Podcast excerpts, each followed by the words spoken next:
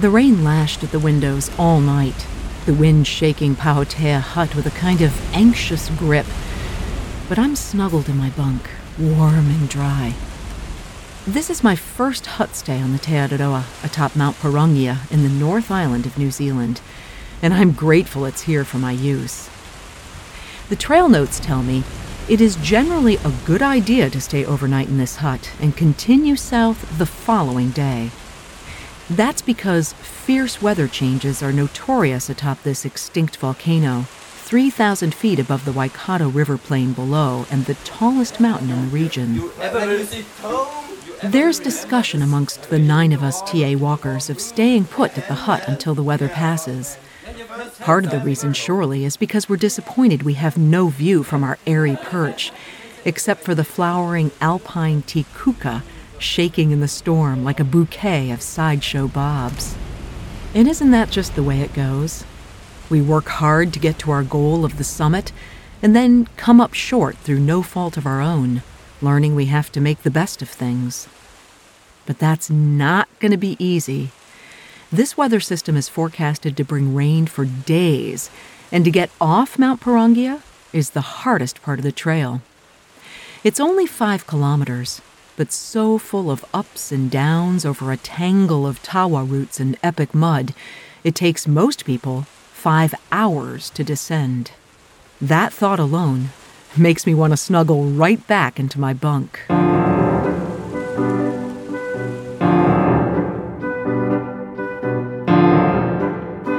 You're listening to the P-Rag Unfiltered Adventures of the Blissful Hiker. I'm Alison Young, the blissful hiker, sometime professional flutist, sometime voice artist, and full time pedestrian.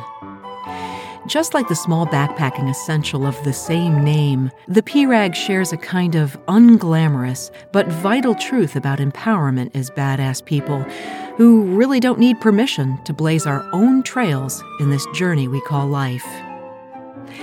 Thanks so much to Leki Trekking Poles and Balega Socks for supporting the P-Rag. I like the situations. You like these situations? Yeah, Why? because um, the next day or the day after tomorrow, it will be sunshine and it's you can feel the happiness more. That makes me happier. It soon becomes obvious it's just not going to be possible to wait out this weather system.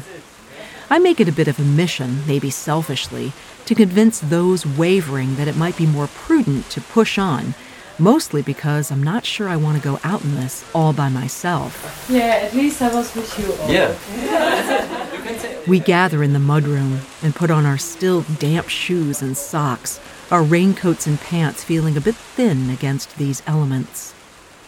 The Austrian man tells me he needs to hike every step of the trail to stay in his head, and because he desperately needs a break from life. Others, too, say that they need to walk alone, and I'm amazed that I share this need with them, and I'm not all that weird. I teach them a few useful English words for today, like fearless and intrepid, as we head out singing the Ode to Joy.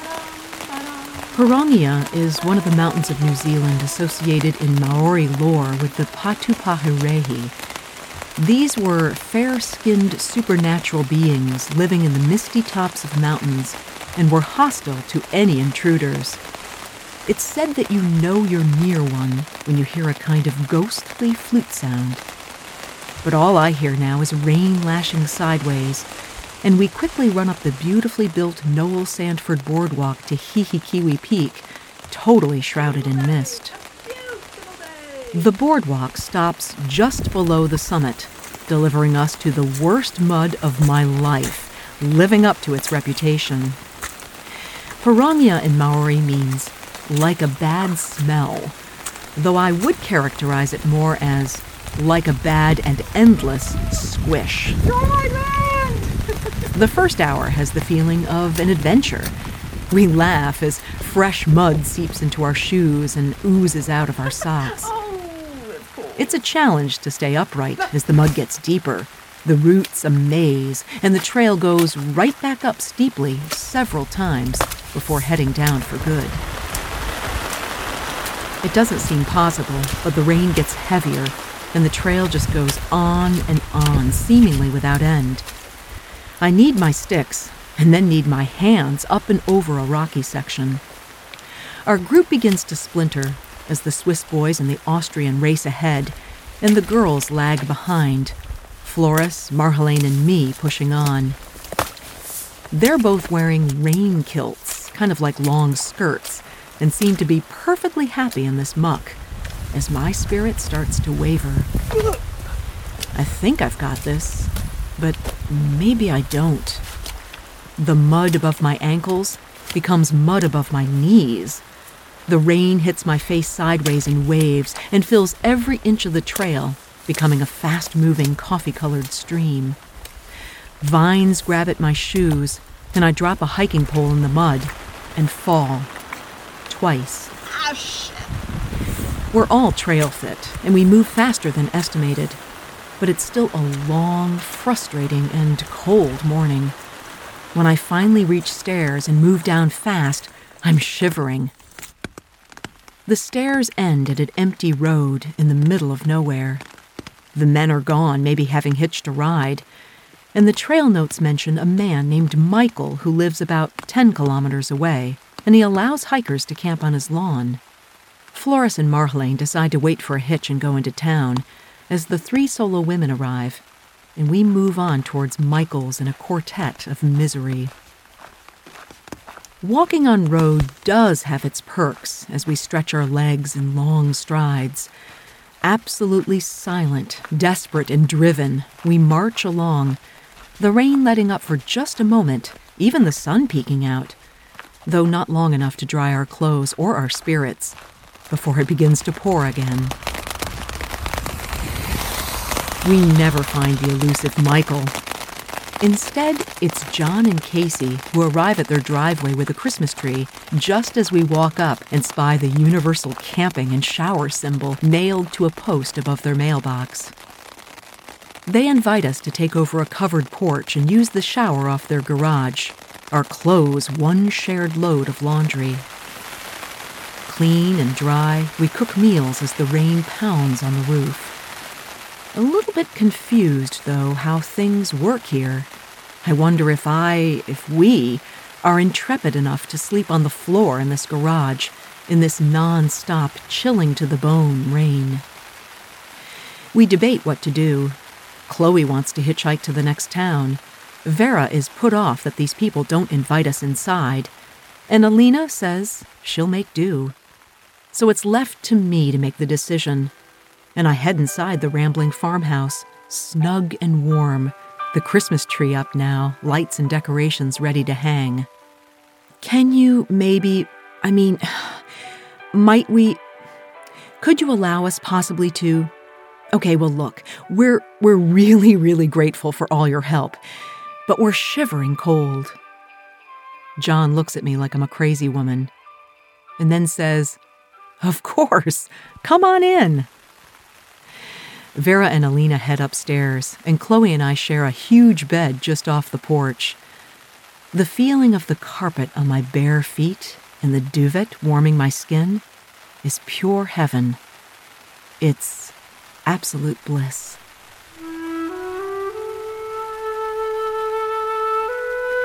You're listening to The P Rag Unfiltered Adventures of the Blissful Hiker. Through sharing my stories of walking long distance trails as a solo, middle aged female hiker, I hope I can empower you to grab your life too and hike your own hike. You can subscribe to the P Rag wherever you get your podcasts. And if you listen on Apple, I'd love it if you could leave a review. It really helps people find me. I cook up some oats on the covered porch as the rain gives way to mist.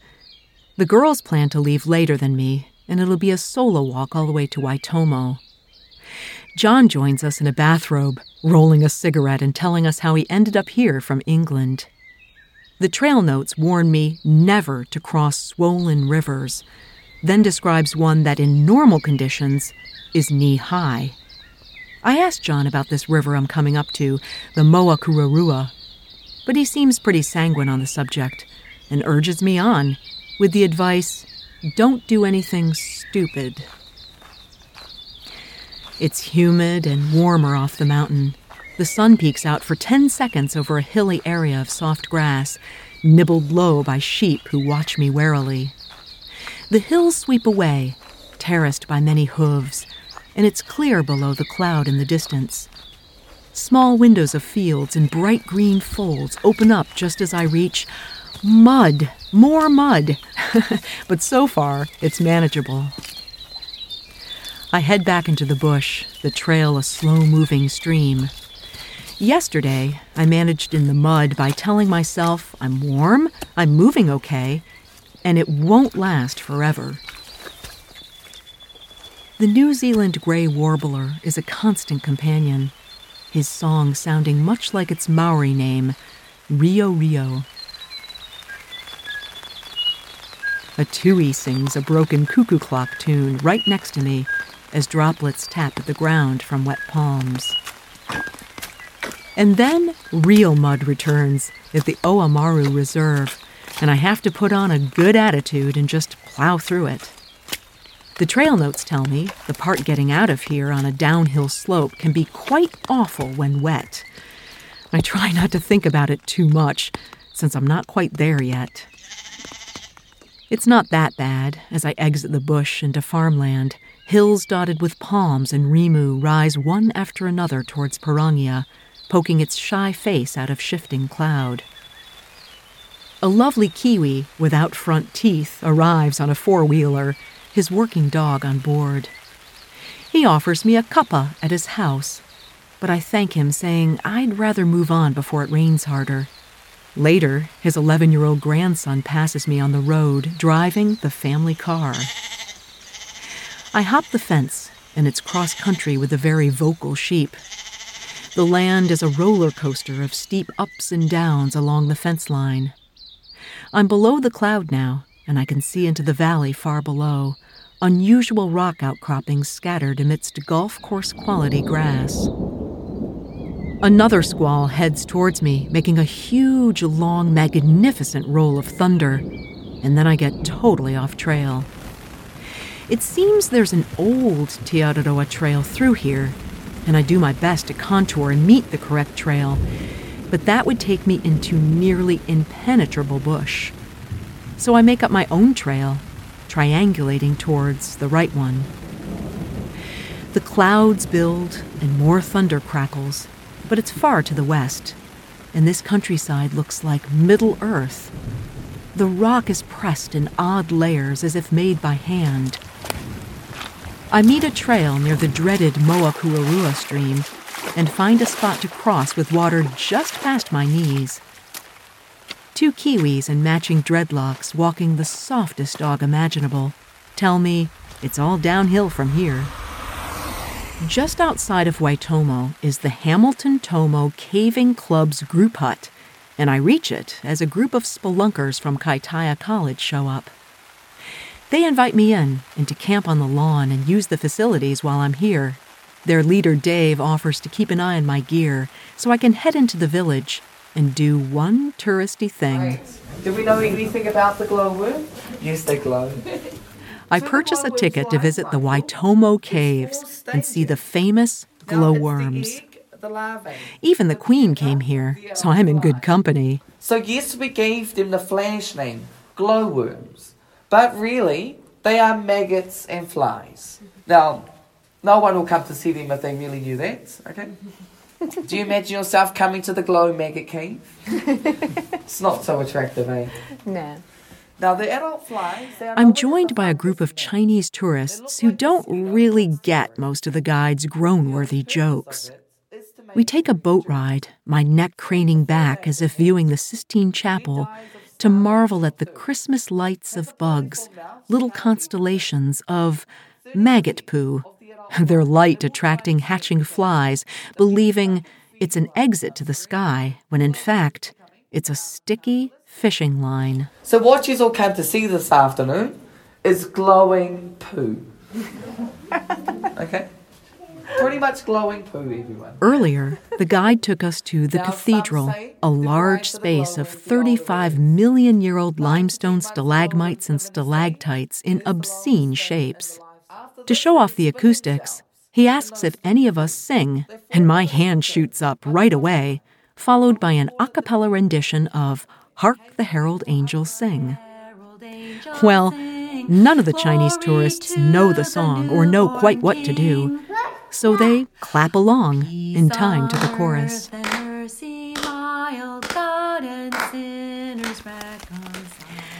I hitch a ride back up the hill to the hut with a Kiwi named Rocky. As I enter his car, he immediately offers me a beer, having drunk a few already. Fortunately, it's only about a kilometer to the hut. In the alley coop now, the rain starts up again in earnest, and I think about the power of being with a group coming off Pirongia, the safety in numbers, and the comfort knowing we were all taking the same steps. I also think of how much I loved hiking alone today, not sure how I'd get across a swollen stream, and that maybe, by getting lost, I actually placed myself in a better spot to cross it. And then I think about Amanda Palmer and her book about asking for help.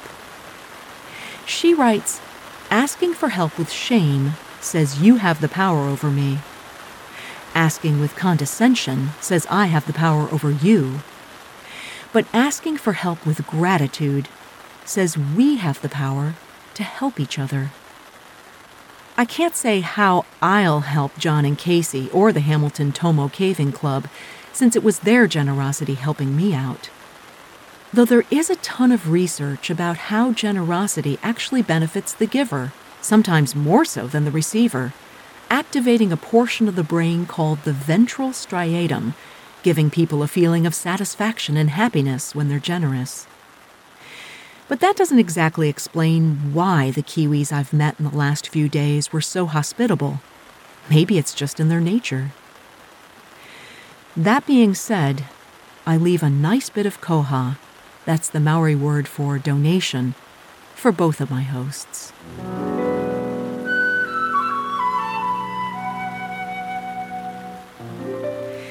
The P-Rag is supported by Leki trekking poles if you want to be a blissful hiker, Leki should be in your hands. Also, Balega, the best blister resist, non slouching, foot massaging socks for the long haul. You can subscribe to the P Rag for free wherever you get your podcasts. And if you're on Apple, I'd love it if you'd take a second to leave a review, like this one from Cindy. I love listening to Alison's stories of her backpacking adventures. Because of her, I know I too can hike my hike solo. Thanks so much, Cindy, and thanks so much to you for listening. Whether you're walking right now or sitting at your computer listening, you can always see pictures of this particular stretch of the Te Araroa, including a video of walking through the worst of the mud on Pirongia. It's all up at the website, theprag.com. Next week, I learn a new word to sidle a riverbank, and I do so in the wet and wild Mangaokewa Reserve. Until then, my friends, kia kaha and happy trails.